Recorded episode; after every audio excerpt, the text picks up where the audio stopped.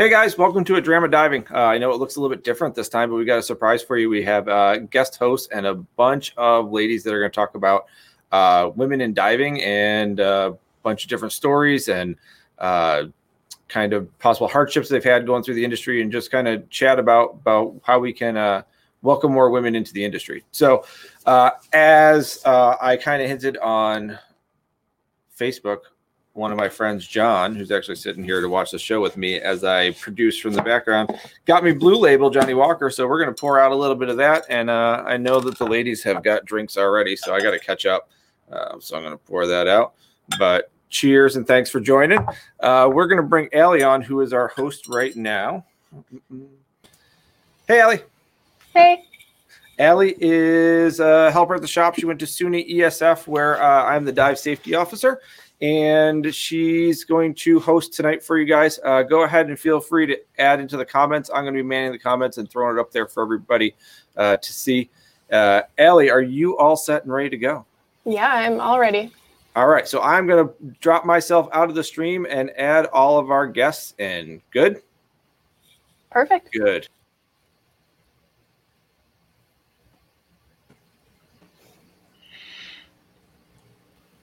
Alrighty, there we go. So today we're going to be talking about um, women in diving for our episode of A Dream of Diving, and I'm very excited because of all the guests that we have today. Um, if we wouldn't mind going around and sharing just like a little background about everyone, that would be really great. Um, do you want to start, Jenny? Um, sure, I don't know how much background you want. Um, just a little is fine. Okay, so I own a dive shop in Western P A, Scott Scuba. Um, My husband and I have been running it, or we owned it for two years, and I've managed it for about five now. And I'm a P A D I I D C staff instructor. Cool. Um, Heather? Hi, everyone. Um, my name is Heather Knowles, and uh, together with my husband, uh, I run Northern Atlantic Dive Expeditions and the Dive Boat Gauntlet. Um, I'm an active technical diver and instructor interested in caves, wrecks, photography. And um, been diving since I was about ten years old, so it's it's been a lifelong thing for me. Awesome, uh, Mare. Excellent. I'm Meredith Tanguay. I'm a G U E instructor, originally from Boston, now based in Florida and Hawaii. And we're a team of professionals, so I have a kind of alternative shop, as some of you guys learned about in the last podcast, and I teach recreational, cave, and tech. Awesome. Um, how about Jen? Hi, um, I am Jen. I am a brand new instructor for South Jersey Scuba. Thank you. um, I've been diving for a couple of years, and I'm pretty excited to be a new instructor for all the brand new people. Yay! Awesome. Um, how about you, Jamie? Yes, my name is Jamie, and I uh, am in Kitchener, Ontario, Canada, close to Toronto, and uh, I'm a T D I instructor, and myself and my other half run a uh, small uh, scuba instruction and service uh, business at the moment, uh, based out of Kitchener, called JTech. Awesome. Awesome. All right. Jill, go uh, ahead. Yeah, I'm Jill, another fellow Canadian and uh, full-time uh, underwater filmmaker, um, photographer, explorer, and the explorer in residence for the Royal Canadian Geographical Society. And I guess I've been diving since the time of uh, clay backpacks and leather tanks. Awesome. And um, okay, so as Jason said, my name is Allie. I just graduated from SUNY E S F, and I started diving with Deep Stop Scuba about six months ago. Um, so we're going to start off with um, just like some basic questions.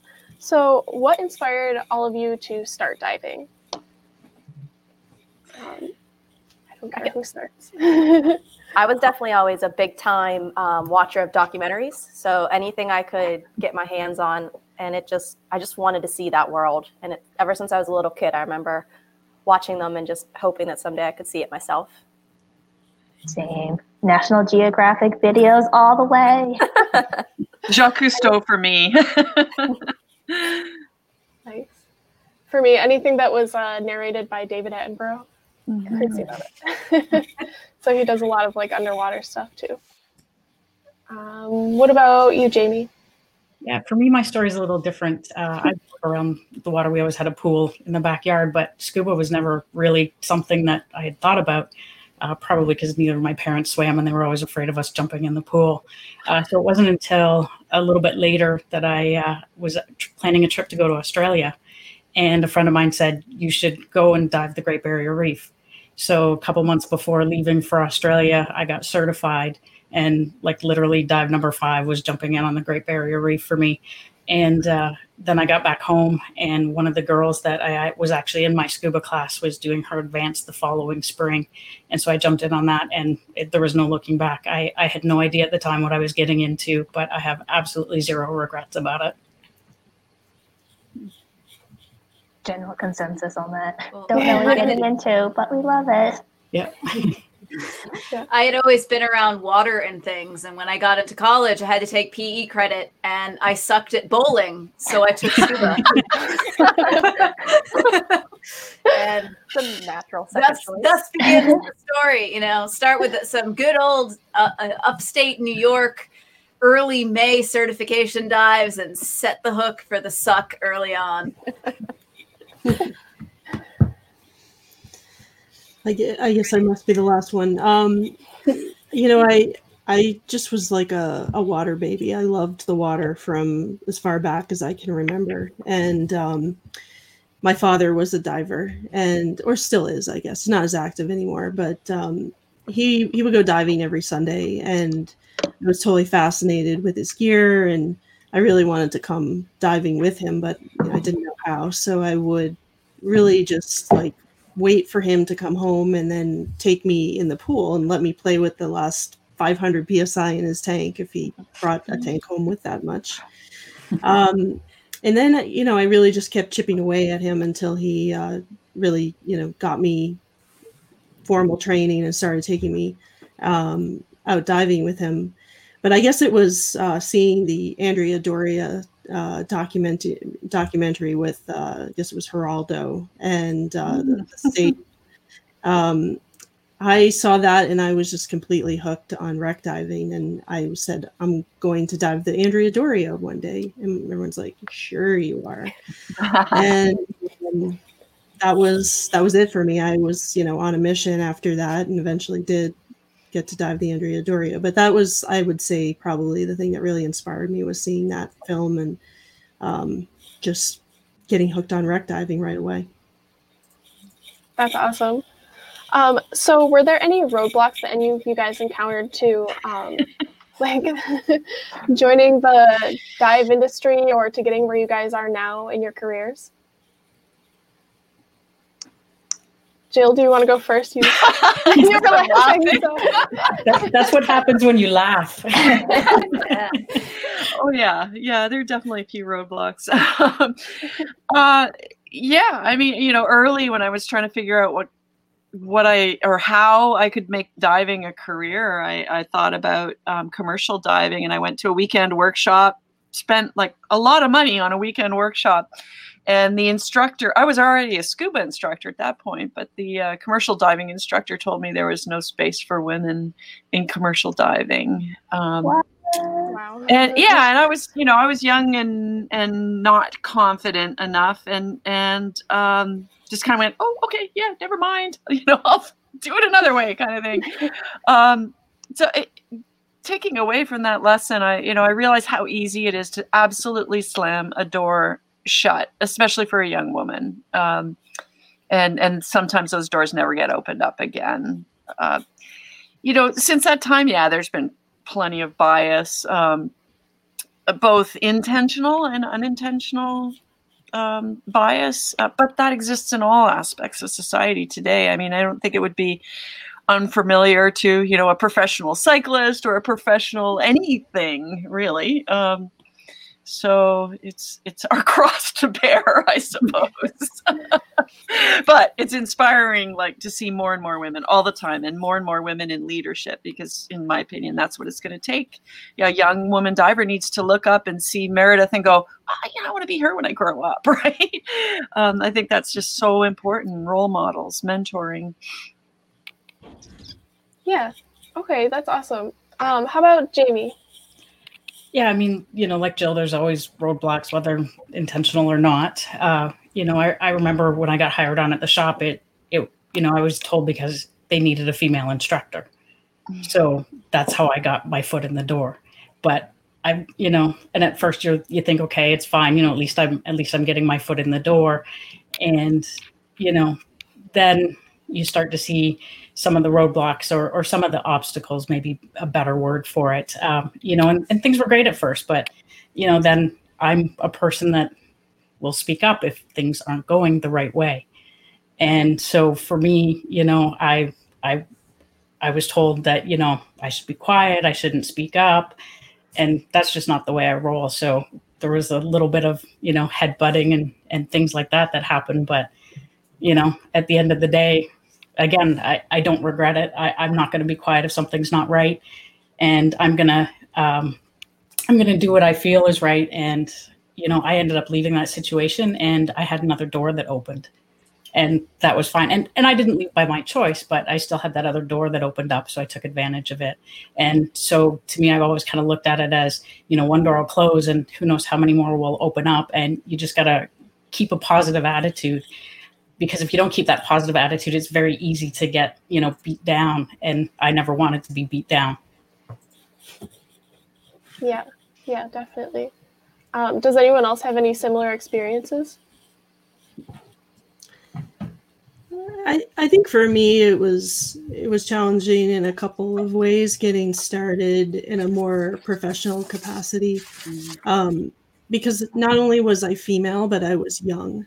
And, um, you know, I was in my early twenties and, you know, a lot of people didn't know my background. Like, I grew up around boats and my father, you know, is a is a diesel engine mechanic by, you know, his his trade. And And so for me, I was always really comfortable around boats. I spent a lot of time on boats. I ran boats when I was young. But, you know, when I sort of popped up on the grid in the late nineties, early two thousands, people were like, who is she? And, um, you know, I felt like there were, I always had to overcome assumptions. And and I agree with a lot of what Jill said. You know, there's there's conscious bias and there's unintentional bias. There's all of these things that exist, and they exist outside of diving, and, and, you know, we encounter them every day. But certainly you feel it more acutely when you are in a, a setting like diving where, you know, the women are a minority in terms of their their presence and their role.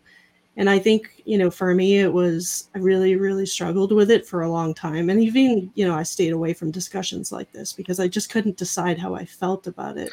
Mm-hmm. Um, But I but I think what I had to do was just really keep true to myself. And I think, Jamie, you kind of hit on that. Like, you, you just got to do you. And if um, if you make the right choices, people will will respect that. And then, you, you know, you will you will eventually sort of be seen the way you should be seen. At least that's the hope, right? And that's yeah. that's what I've always tried to do.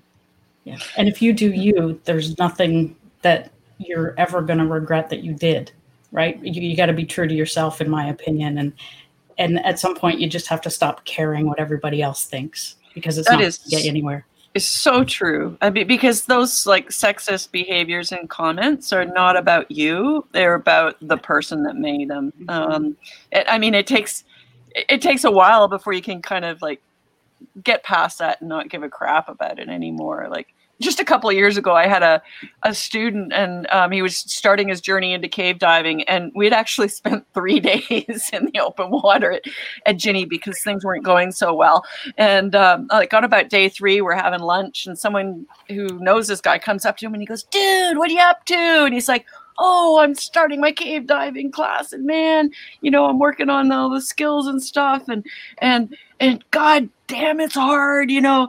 And the guy turns to me and he goes, "Well, pretty lady, if you want to go for a little cavern dive while he's off on his class, then I'll take you for a spin." And I'm like, "Oh, why, thank you." I thought, really?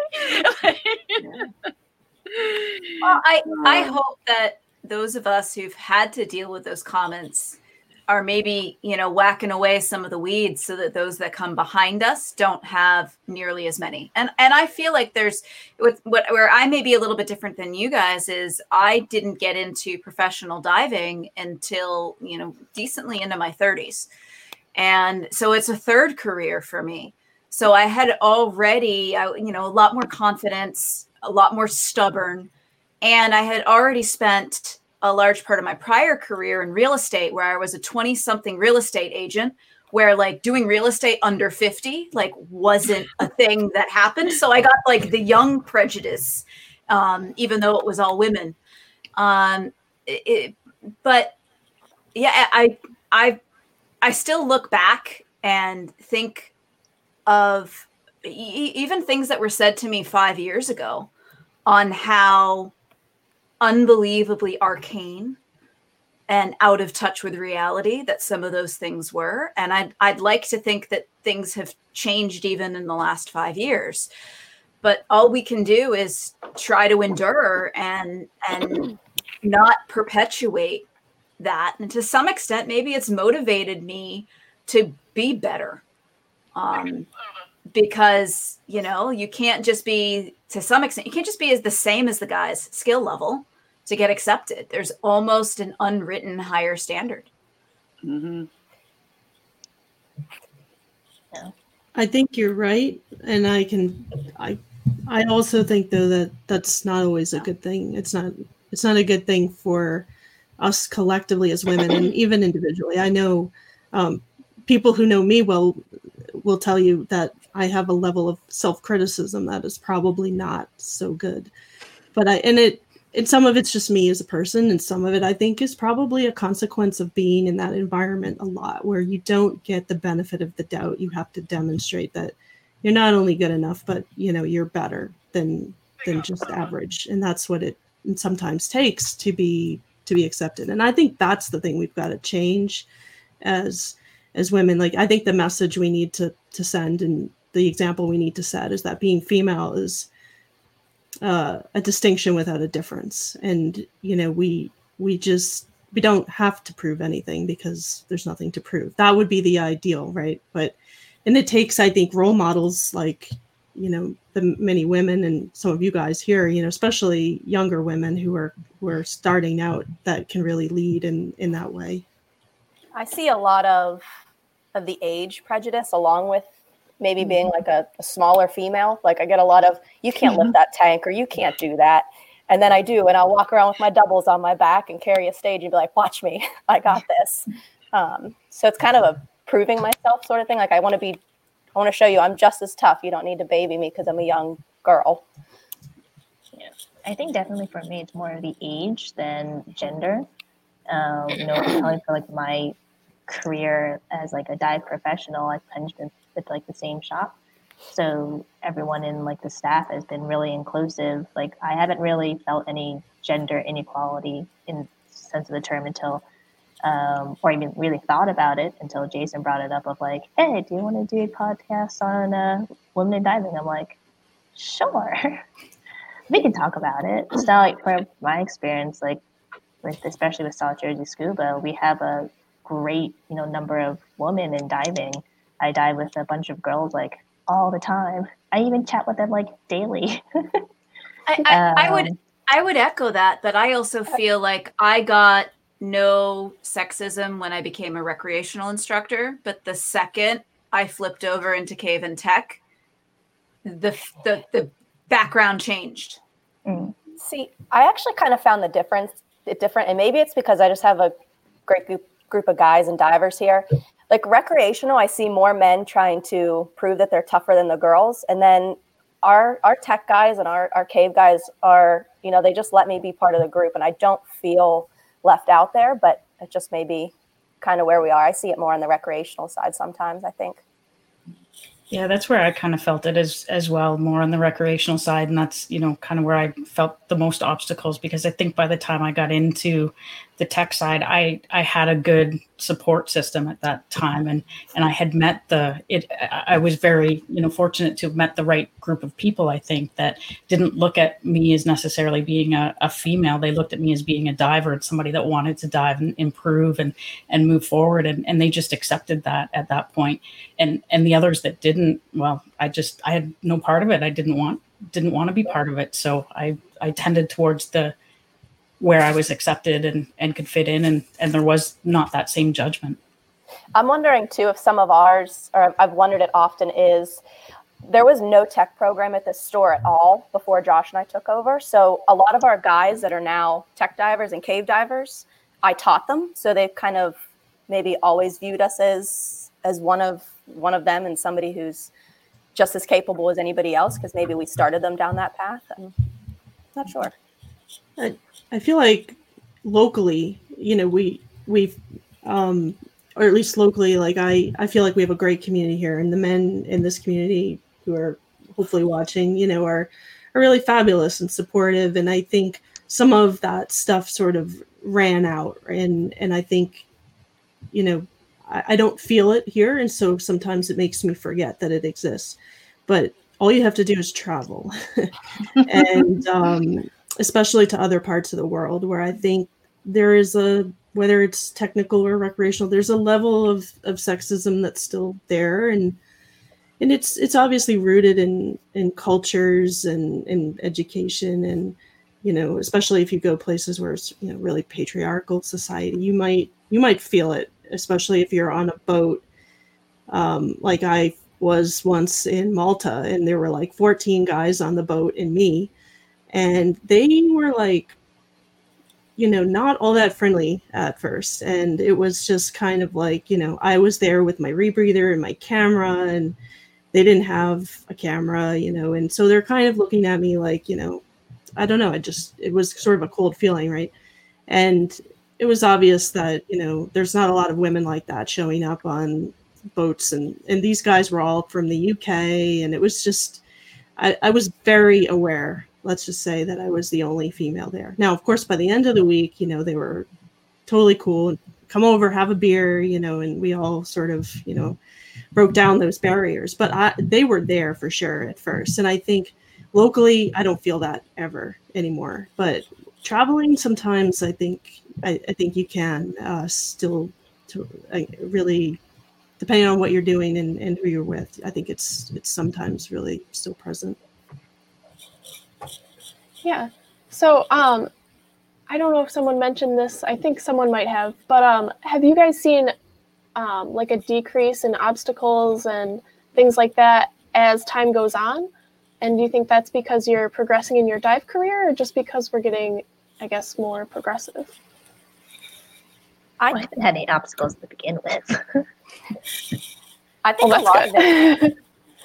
I tend to notice more or less depending on how the the woman handles it. You know, if she's more outgoing and willing to prove herself, I I don't think she's, I don't know. From my vision, I don't see somebody getting as much. Like, I don't experience it as much, but maybe somebody who's more timid, I see it in some of my students who are very laid back females. They tend to get more, I don't know, more roadblocks, I guess. But isn't that kind of based off of their skill and personality, not necessarily their being a woman? That's true. Being a man. Very true. It could be. True. All right. Um, so this is kind of a different angle, but have you guys had um, any challenges when it comes to finding gear that like fits appropriately or anything like that? What's it?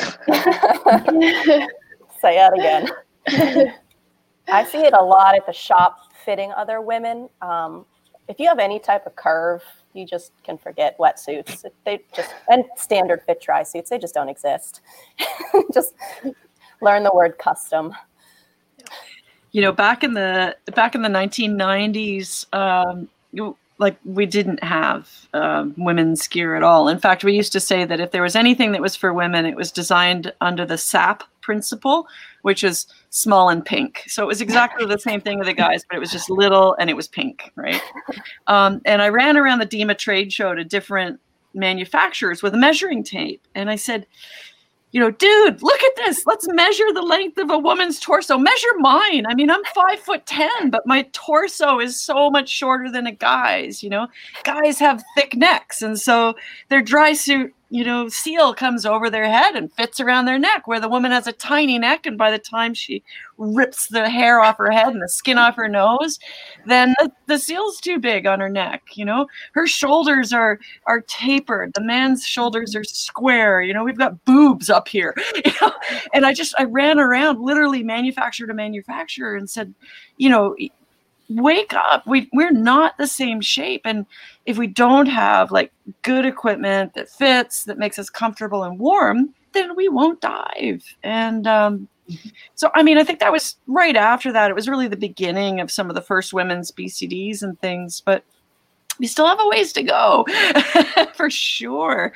Um, you know, more and more it seems to be addressed. But the interesting thing is a few years back that there was a study done, and women actually make the bulk of buying decisions about scuba gear, whether it's for a woman or for a man. Like whether the woman was a diver or not, the two of them are in the shop together and the woman is influencing the sale. And um, and so still, like, we definitely have a long way to go. I mean, like I said, I'm five foot ten. I mean, I've I've I've been a body double for men in Hollywood movies, right? But, but um, you know, nothing fits even even me. Like I could take something that theoretically is the right height, but it doesn't have the right curves, like you say. So uh, it, it's so important because um, if it doesn't fit and it's not comfortable, then we don't, we can't swim properly, we can't trim ourselves out properly, we're not warm enough, and we don't want to stay in the water. I found that problem with side mount recently. I can't get our D-rings to sit. They just, they don't sit where they would on a man. And I've been so struggling with that, trying to experiment. Thank you for bringing that up, because side mount is definitely one of the sort of number one culprits these days. Like there's a lot of people that are trying to standardize side mount and say, mm-hmm. you must use a this length hose and that length hose and do this, and it must clip here, and it has to be, you know, six inches from this and fourteen inches from that, and the bands need to be way down here. And I'm always like, no, you know, yeah. Side mount is like fitting someone like a, a an elite a road racer on a bicycle. It's personal, whether you're a male or female. And and again, because of our really short torsos, Uh, things are very different for women in side mount to get the trim right. And none of these, like, you know, good for all philosophies work when it comes to side mount, in my opinion. The the harness might be great, but when it comes to fitting the tanks and getting the bands right and perfecting the trim, it's very personal. Agreed. Well, I, I also think really fiddling with mine. Yeah. I, I think one of the other issues too is it's definitely gotten a lot better than it was fifteen years ago with one size backplate and, you know, mm-hmm. no overboard discharges for women, like major things that have enabled the game to change. Mm-hmm. But still, you know, one thing that the industry could get better at is, and it's not just to the benefit of women, but learning how to adjust gear properly, adjust weighting properly, body positioning properly for different body types. And of course, women present one of the major body types, but I've also had short dudes who kind of fit into my mold of, of how I may adjust equipment for a short woman. So it, it, I think that's one of the things that's maybe under-practiced in the industry, is kind of assuming that everybody is a typical male build, five foot ten, roll with it.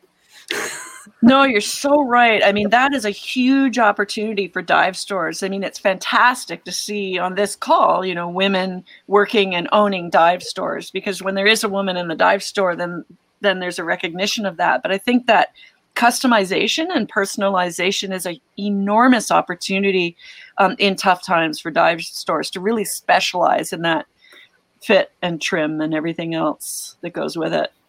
But I do appreciate all the different uh, designs and colors that are coming out now. Yes. Mm-hmm. Very appreciate that. No one wants black on black anymore. Yeah, no one I, needs black. Can I anymore. Can I push back on that? Stop only giving me options that are pink, purple, and lime green.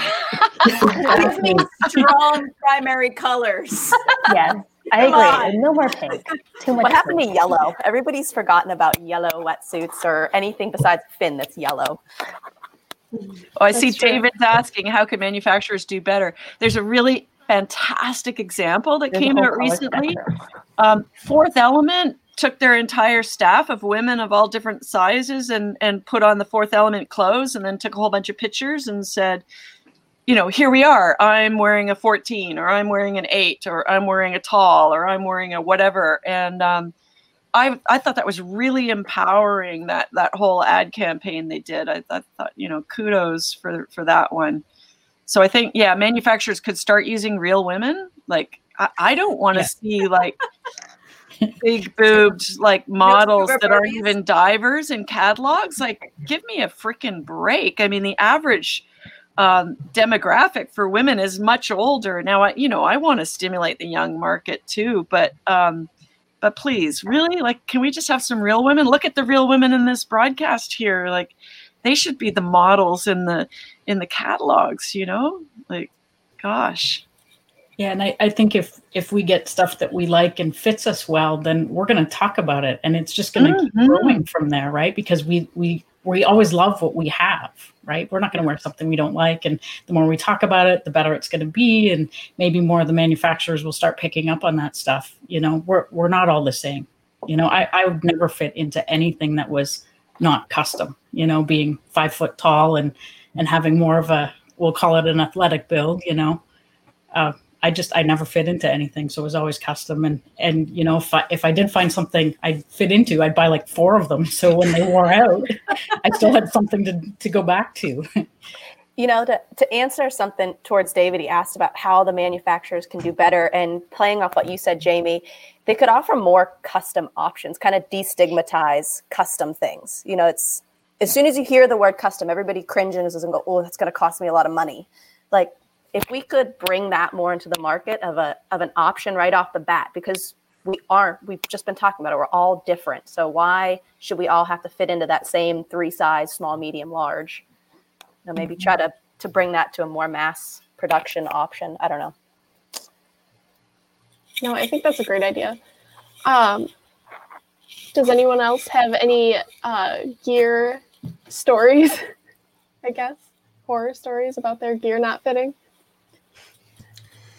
Well, I, when I when I started diving, you know, I was, I was young and small, and there were there was no women's gear, there was no kids' gear, and um, so you know, my my wetsuits were always like hand-me-down, five dollar grab bin mismatches, um, until I started kind of slowing down, growing, and you know, probably around sixteen, you know, like I would, was not like needing a new size every year or so. So I was going to get my first wetsuit, and, uh, you know, Jill mentioned it earlier. Um, you know, there, the options were so limited, and this particular, there was no internet or anything like that. So you went into the dive store and you got what you got and what they had. And all they had for women's stuff was a wetsuit with a bikini cut top. So it was a two piece wetsuit, bikini cut, hot pink. And I absolutely would not have it. Now, my mother happened to be in the store, and Jill also hit on this too. She was the one deciding what I was getting. Mm-hmm. And um, my father was like, well, let her get what she likes. She's like, no, we're getting the pink suit. And I said, absolutely not. We're, I don't care. So um, I ended up getting a men's suit because it had the step-in Farmer John style, and it wasn't a bikini cut. And it was lime green, and it did not fit me that well, but I would not have a pink bikini cut suit. I didn't care. And so, you know, that's always kind of like what I think back to when I think about how things have evolved. Like, there's some great stuff like small back plates, which, you know, I now use, and that makes a huge difference for me. Um, but I've always sort of um, struggled with, you know, women's gear that focuses more on like colors than the features that it really needs. And and I wish that if, if I, you know, could answer the question about what manufacturers can do, is they can address what women really need. And I don't think it's a lady's, you know, signature branding on the suit. I think it's the customization without compromising the features. And that's that's yeah. what will really benefit women. You know, I have a story about a, a wetsuit that I bought. Um, so I bought a, a brand new wetsuit because I was heading down to to um, dive a, a deep site, and um, I wanted a brand new warm wetsuit, two piece, and it was it was pink and turquoise, and yeah, it was bikini cut. It had like the beaver tail that came around and like eye bolted in place and everything else. And I did literally one four hundred foot deep dive, and it was crushed to like like tissue paper from the dive. And I got back home and I called up the manufacturer. Like, I owned a dive store at the time, and I called up the the uh, sales rep, and I'm like, dude, this brand new suit I just bought, it is like, it's useless. There is no thermal capacity left in this suit after one dive. And he goes, well, you know, what did you do with it? And I said, well, I did one four hundred foot di- deep dive. And he goes, oh, it's not designed for that. And I'm like, what? He goes, no, I mean, it's a, it's a women's suit, he said to me. And I'm like, um, yeah. and, and he said, we assume that the average woman is going to wear this ten times on recreational dives and then not dive it anymore. So that's the level of manufacturing that it's been made to. And like, you have got to be kidding me. So a man, a man's suit in the same line was designed with completely different principles. And we were assumed that we were just going to throw it out after a few dives. Yeah. Wow. Yeah. So uh, we have another uh, comment from Eric Fine on Facebook. It says, if manufacturers don't include women in the design process, they're missing the point. I can definitely Some agree. Do. Some do. I mean, Bare in um, in Canada, Bare is, uh, well, at least last time I was out there, they had an all-women's design team for their suits. All women. That's great. That's yeah. nice. I think Aqualung had a, a pretty high percentage of women, at least for their, their women's line anyway, as well. But They've been they coming out with some... as well, is the question. Yeah. What was that? Oh, so are they divers as well? If like yeah. if they are designing it, I mean, great, they could be designers, but are they divers as well? Kind of makes it go yeah, hand in hand. Yeah, that is good point. Yeah, if, and if divers, divers at all levels, not just recreational. Yeah. yeah. You want female cave and tech divers, you need to include that in your concept for your women's gear. For sure. All right. And another comment from David Stevens on Facebook. It says, Bare, all women design team is still there. Cool. It's really cool. Yay. Oh, I didn't know that. Yeah. Yeah. Yeah, that's awesome. They're awesome. I mean, if you're in Vancouver, just go by, go for a tour and uh, meet the team. They're really nice. Nice, smart people. Cool. Um, so I have another big question um, that we could probably work on. So what are some ideas that you guys think would be effective in um, encouraging more women to join the dive industry, but also continue diving throughout the years instead of coming a couple times and then quitting? Uh, well, for me, like at least for our shop and our community, it's honestly, it's not really about, you know, oh, she's a girl diving or he's a guy diving. It's kind of more about community. Um, we all just want to go out and go diving. No one cares. We just want to go diving, especially in twenty twenty. Everyone just want to get out of here and go diving. Um, so I think for us, it's not just about, oh, you know, the guys are, you know, subjecting women to like certain ideas or anything. It's in general for the whole population. It has to be men and women uh, giving each other, you know, respect. Um, so it's not just guys, you know, singling out women. Women can also single out women. We've all been there, middle school, high school, college, cliques, right? So it's all about community and, you know, everyone having fun with each other, making friends, making dive buddies, you know, learning new skills, getting new experiences, seeing majestic sea flat flaps.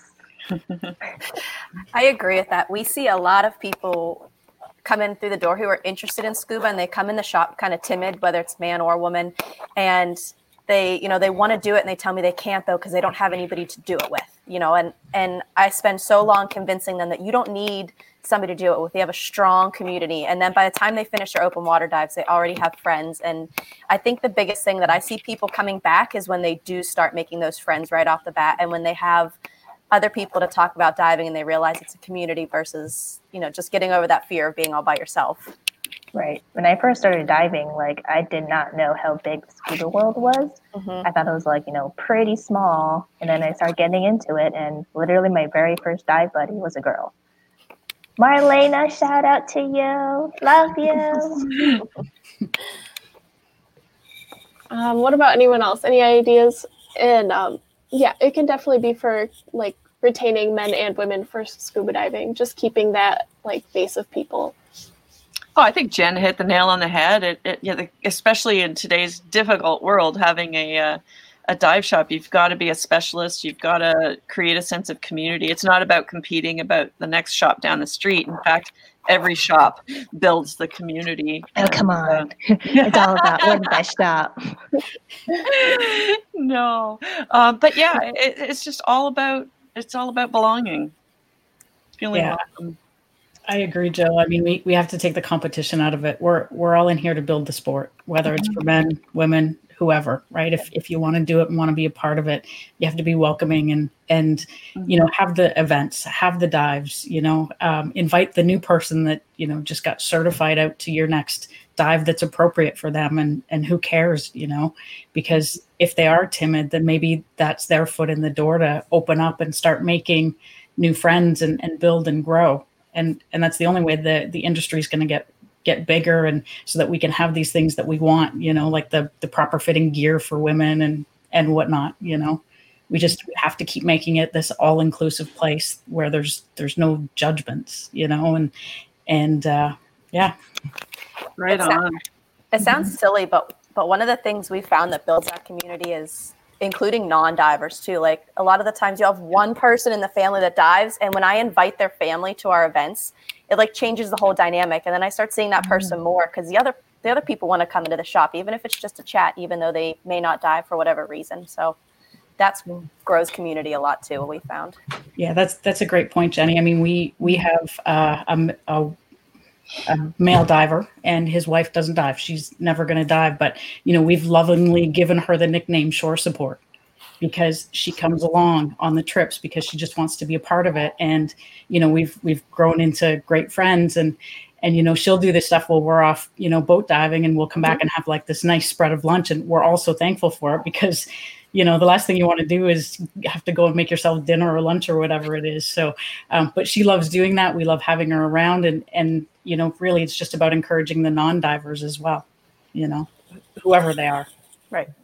And then we sucker them into getting it diving. I think, right? Literally, we'll bring you into the world. What I think we can,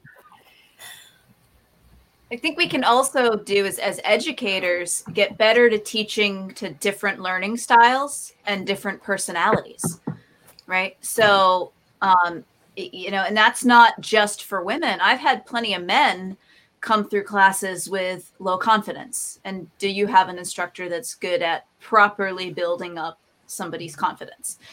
Um, so, it, and, and also just the the way people learn differently. So the psychology and educational science behind what we're doing. Um, I think we could improve that. The the other thing for me is, as we start in growing and encouraging women to stay, is one of my personal pet peeves is uh, events, especially like cave and tech events, that are only for women. Because I don't want to be separate and equal. I want to be included in the event of cave divers or tech divers going and doing the things. So, um, you know, for me, it's, it's don't, I think I, I might've been Heather who said it. It's a, it's a difference without a, di- a distinction, right? Um, that, that I think is it, commented too much. I mean, this is the first women's specific thing that I've done because I almost don't want to acknowledge it because it shouldn't matter. Yeah, well, I think all of us probably um, like hate it when someone says, oh, you know, Jill or Mare or Heather or whatever, oh, what an awesome female diver, right? Like, it's like, okay, no, we're just a diver. Like, quit quit modifying it with female. Like, like I do hate that, um, but I do see a value in women's events, and I wish we did not have to have a Women Divers Hall of Fame. that I am so freaking proud of that organization. um, and I realize that it has a really important place um, because so many women felt so disenfranchised and gathered together to try and come up with a solution to inspire the next generation. And now, you know, we're giving away almost one hundred thousand dollars a year in scholarships and training grants to young women and, and men as well. Um, and I'm really, really proud of that. So, so I guess I'm kind of on both sides of the fence. Like, I don't really want to be labeled as, you know, a great woman diver. I just want to be labeled as a, a, a diver or a great diver if I've earned it. But Um, but I do see a lot of value in the women's only events um, and organizations because they're they bring people in that would not otherwise have the courage um, to come forward. And um, and so I, I, I think that then it has value. Um, I don't want to be exclusive. Like like even when I talk about sexism, you know, sexism, when I talk about that, when I write an article about it, I want it to be informational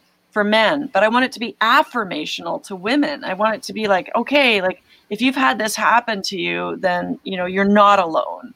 Um, but for men who may not have realized that their behaviors were not appropriate, you know, here's how we feel when this happens. So, so I don't think we're at the point where we can let go of the differences um, and just full steam ahead, but I look forward to that day.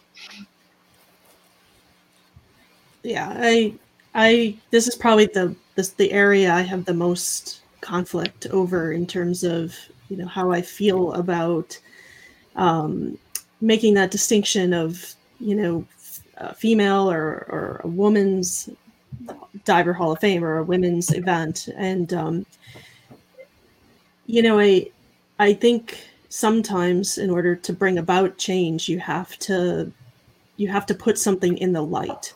And I think that's what a lot of this serves to do. I, I think where we have to be careful is turning it into an identity, right? And that, you know, like, and I apologize to anyone if you guys do this, but like I see the like Instagram posts and stuff and hashtags like hashtag tech diver woman, hashtag women who tech dive, hashtag women who dive. Again, I apologize if anyone does that, but I look at that and I'm like, I, I want to say, you know, it, it doesn't have to be um, such a such an identity. Oh, sorry. We, we, that's all the female. Um, sorry. You know, I, I think we just need to be careful, right? We need to use it as a tool and a forum to get, to to to have a voice. But I, I also worry, and I think this is Mer's point too, is that we get we get. to a point with it where maybe we're starting to alienate ourselves a bit if it starts to have the appearance that it's exclusive or it's sort of taking on an identity. Well, yeah, those are... Oh, yeah, go ahead, sorry. I mean, I think definitely it is, for me, I think it's good to have those type of groups in terms of, you know, getting that initial someone to get into diving. And it's the sense of community, again, it's a sense of community. Um, but, and again, if it's, if you don't like just start singling it out, then no harm, no foul. And, you know, having like the girls at Scuba or, you know, like tech tech woman or anything like that, it's just more of a, another group or a community to belong to. I agree with that. There needs to be, it, they're, they're great things and events and groups to bring people in and feel, make them feel included. There just has to be a point where, a fine line to tread where it doesn't become, I guess, a, more of an identity yeah. than it is a community. We are the master race.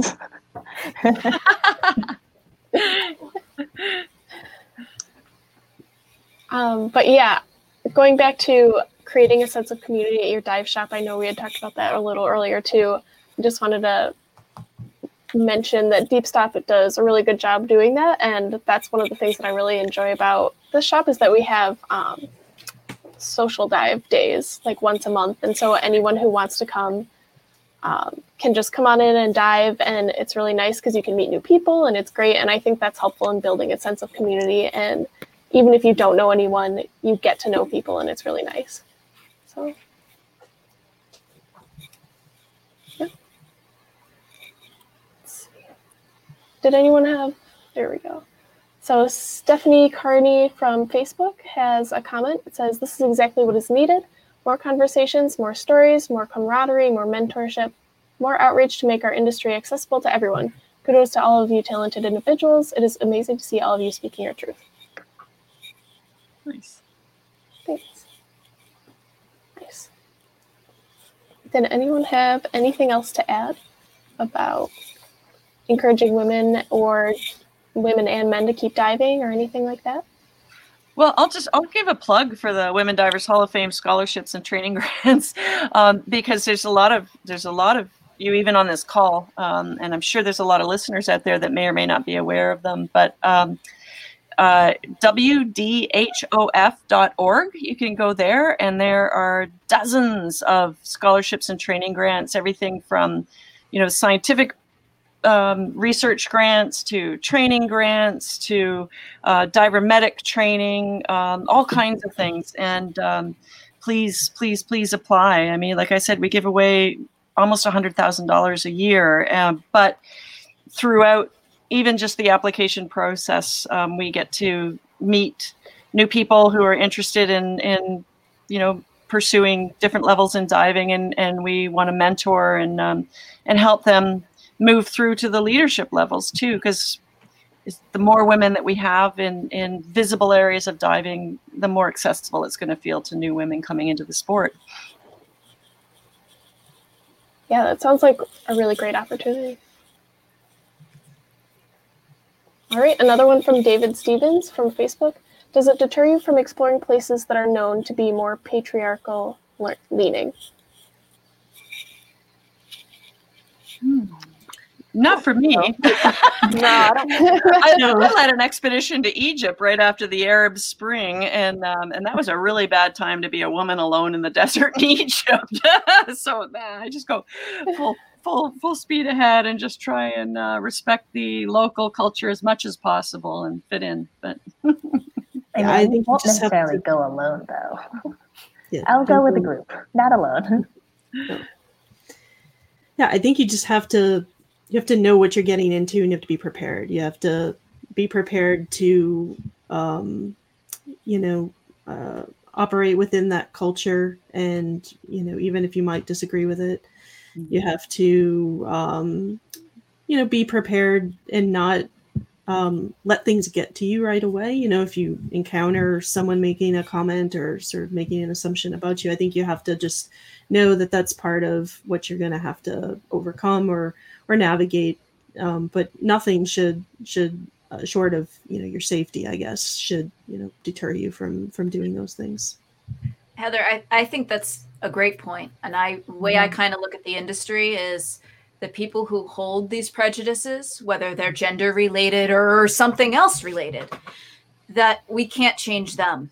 And if we want change to happen in this industry, it has to come from us and the people that we influence. So it's a forward-looking, not a backward-looking thing that we need to do. And we need to be the change that we want to see. Now, does that mean those of us who've been out there blazing the trail have had to sometimes adapt to play a more stereotypically masculine role, to be more stubborn, to be one of the boys? Does it always have to be that way, though? No, we can control that with how the generations that we influence is, I think, is instructors, professionals, and role models here of what the industry will look like in five, ten, and twenty years. I agree with that. Mm-hmm. Yeah, so Tom Nelson asked, are there any women-led projects coming up? Several of my female students are always asking about that kind of opportunity. Do you guys um, know about I don't know. I mean, there are lots of women, like including myself and others, that lead expeditions all the time, but there's also no, nothing stopping any woman interested in leading an expedition from just going for it too. Um, honestly, like, you know, beyond the Women Divers Hall of Fame, if you have an idea and you want to launch an expedition, apply to the Young Explorers um, grants for National Geographic, apply to the Explorers Club Discovery grants. Like a, a lot of grants, scholarships, and training opportunities are um, underrepresented in female applicants. And I think maybe um, we're all pretty hard on ourselves and we have imposter syndrome and we don't think that we should apply or whatever else. Um, but there's no reason why, if you're sitting back there and you want to go on a woman-led expedition, that you couldn't be leading that expedition. Um, so I would just say, you know, go for it. Um, don't be afraid to fail. What would you do if failure didn't matter? Just go for it. I wade through like waist deep rejection letters sometimes, uh, but enough things come through that I've had a really incredible career that I pinch myself over. Um, but I do remember, you know, twenty years ago when I was first applying for things, I thought, oh my God, they're just going to laugh at me. Like, uh, you know, I'm too young or I'm, you know, whatever. Um, but just go for it. There's no reason why there's, you know, there's any aspect of diving that couldn't be equally represented by men and women. Yeah, definitely. And and having done expeditions myself, I've never considered whether the leadership was male or female. It's about putting people in the right role and knowing what each, each people's individual strengths are when you're putting together a team for a week, a month, or ten years. So um, I, I I have never sought out projects because of the gender of the person. I've sought out projects because of the goals and the mission and, and, you know, are these people that I think I'm going to mesh with and I want to be covered in duckweed at two o'clock in the morning, hauling bottles up and down the hill, you know?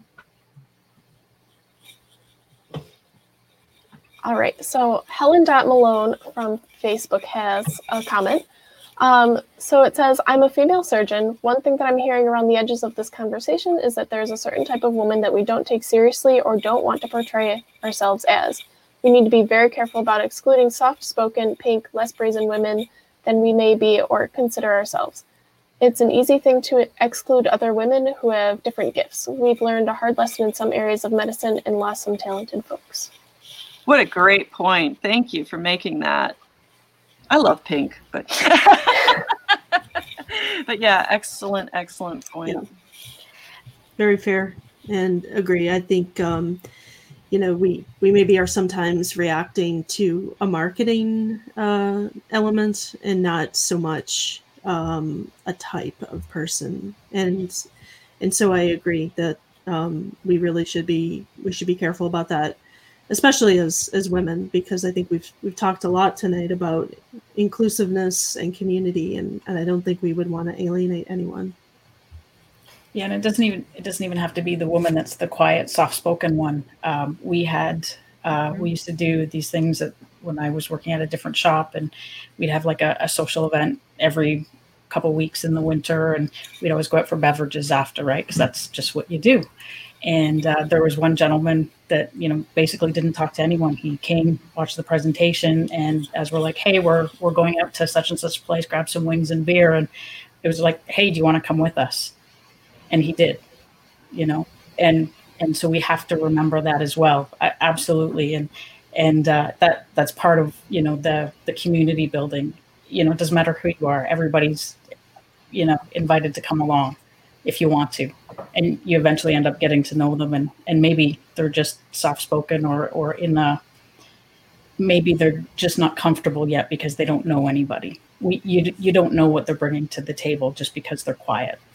And I think that's something that would make you a good leader or a good ambassador is somebody who doesn't necessarily look at men, women, big, tall, but look at shy. Like, okay, so because I'm a bold, outgoing person, does that automatically make me a leader, or does it make me just more willing to bring in people who won't bring themselves in because they're nervous? So I guess creating that community does, it has to include everybody, but it's going to take the bold people to to bring the shyer people out, and then you create a greater community in doing that.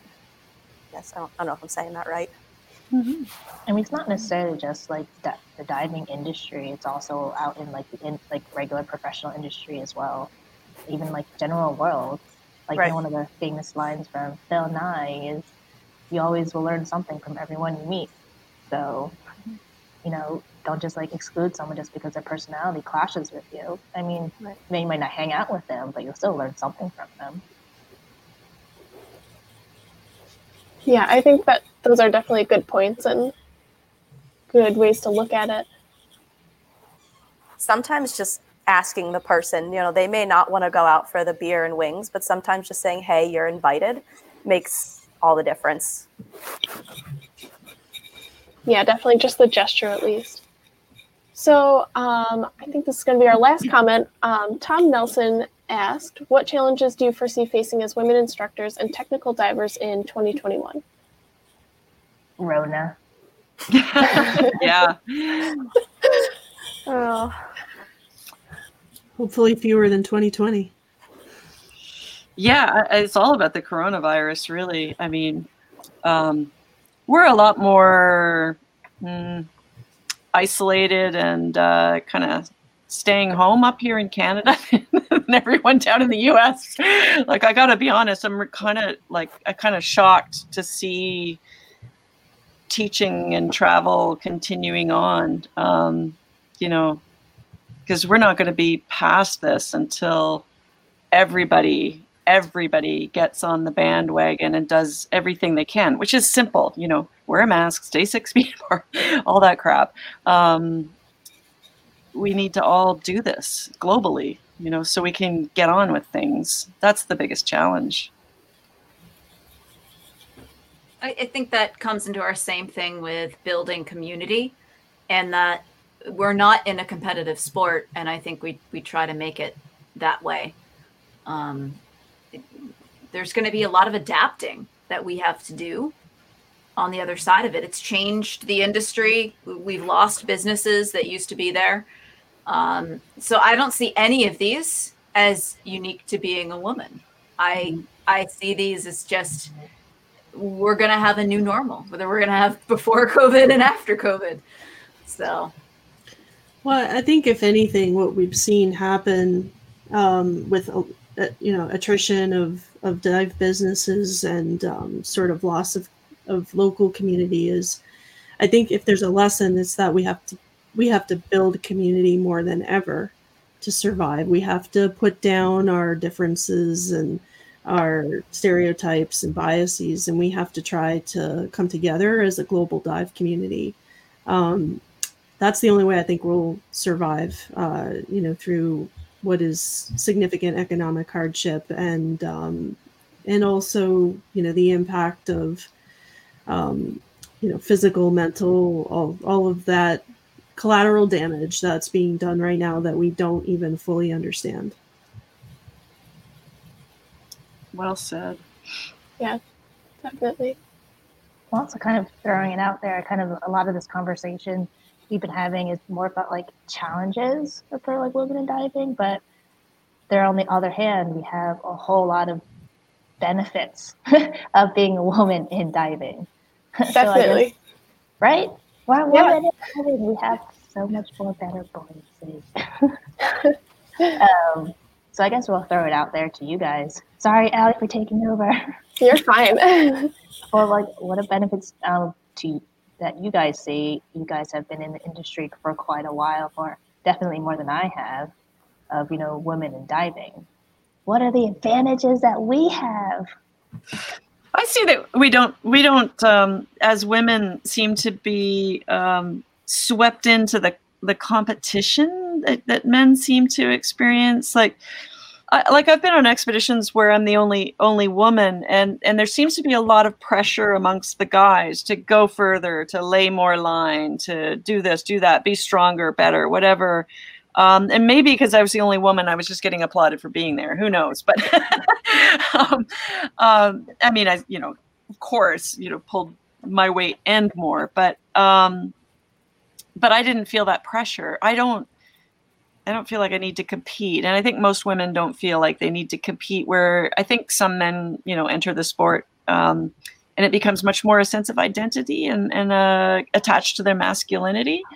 Um, so, so in a way, I think of that as an advantage. I didn't feel the same sort of stress level of, of, of performance um, that the guys did. Like, if I swam one hundred feet into the cave and something was wrong with my gear and I called the dive and turned around and everybody had just spent like thirty hours getting ready for that dive and I aborted it, I didn't feel guilty about it and nobody ever gave me a hard time about it. Um, but But if the same thing happened to a guy, there seemed to be a little bit more, you know, jostling and, and pressure, I guess. So I, I never felt that pressure. Here's one thing. I mean, I don't know how to, let me see if I can say this without pissing people off. But I think one of the challenges, I, I'm good at pissing people off. That's like half of my occupation, right? Um, is one of the challenges I think we have as growth as women is still recognizing, especially when we get into tech and cave diving, and there is so few of us. The reason everybody knows my name and Jill's name and Heather's name at dive sites and is because when we're in cave country is because there's like six of us that have been in the industry for more than five years, right? Like there's, it, it's like, oh, who's that chick? Like, let me pick from like the list of six that it could be. And then the flip side of that is when a woman gets highly publicized doing something, what our industry does do is assume if you put a woman out there demonstrating something, not only are they just demonstrating that skill, representing that agency, they're representing all of women. So if that skill is not done to the utmost high standard, if that picture is not showing the utmost skill, then the conclusion that people are making, the false, crappy conclusion that people are making is, well, that's the best that the women can do because we put them out on the pedestal. And that's something, it's a double-edged sword that like, yes, we shouldn't have to be better to prove ourselves, but guess what? We have to, especially still in cave and tech. Uh, I don't think I ever would have gotten to where I've gotten to without working twice as hard as the guys.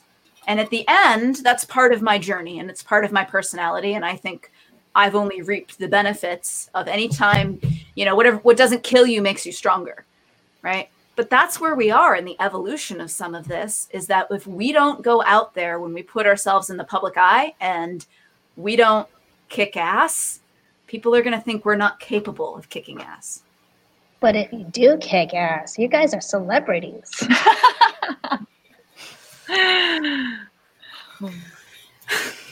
um, well, it's not always pretty being a, a dive celebrity, although I don't consider myself to be one. But I, I really, you know, I, I really hope that a lot of the this the stuff that women before us, before me, I mean, there are women going back, you know, um, quite a long ways. And, you know, a, a woman that um, used to run the dive boat, the Wahoo, Janet Beeser. Uh, Jill, you probably know Janet. Yeah. You know, I when I think about some of the things she had to overcome to be the captain of a technical dive boat in the nineteen eighties, I am just like, wow, you know, and I'm, yeah. And, you know, I'm really grateful for people like her. And I think, you know, a lot of what Mer's talking about is true. And I think it's, un- but I also feel that it's unfortunate that we have to, we have to be that way or perceive that we have to be that way. And I, I hope that, you know, for sort of the, the next generation and the younger divers that are coming up, that, that, that stuff starts to go away. And, And, you know, to your point, Jen, like, what are the advantages and the, the things that women have to offer? Like, I hope that starts to stand out and mo- women are able to move into leadership positions more than um, perhaps now where, you know, some of the, the skills that I think women have, um, I think Jill hit on a lot of them. Like, we're not, we're not always driven by ego or pressure, but I think um women maybe just have a different way of thinking about things sometimes, just to, to generalize, even though I don't like to do that. I think women have a different way of thinking about things, and, and that translates into maybe a better approach to risk management. And um, and so I think that's a strength that women have. And and so I guess I would, I'll, I'll leave that there. But um, yeah, I, I think that uh, women do have a lot to offer, and it's probably a discussion for another time, but it would be be interesting to talk about women in leadership positions in the dive industry more. I think it's actually freeing. The fact that I, by the nature of my gender or anything else about me, that I don't fit the mold of what people expect when you say G U E cave and tech instructor. And that's given me permission to do things differently and potentially innovate and find different ways to teach that other people didn't do because that's the mold. So once you're already outside of the mold, go wi- hog wild and do other things and keep what works. It's, to some extent, it's freeing. There's other parts of it that suck, but it is what it is. And you just have to play with the field that you have and it is, it pave a different road for those behind you. Mm-hmm. Well said. Mm-hmm. I think we had another comment coming up here from uh, Don Abel.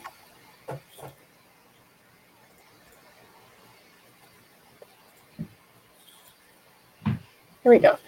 Um, he said, I have to say, at least the women let each other talk. Nobody walks over everybody. They're a lot more polite than any guys. I know we could learn something from them. Do you know what that means? It means we need more booze.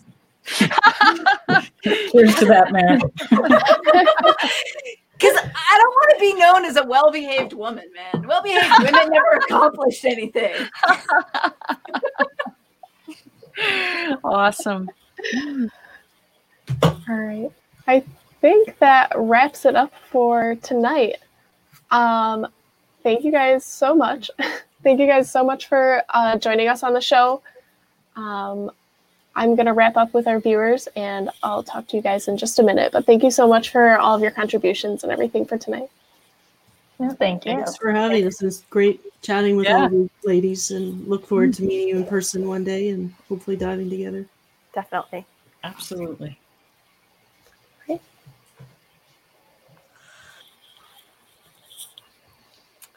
All righty. Thank you guys so much for joining us for our episode of A Dram of Diving tonight. Um, I hope you enjoyed it. We really appreciate all of your support.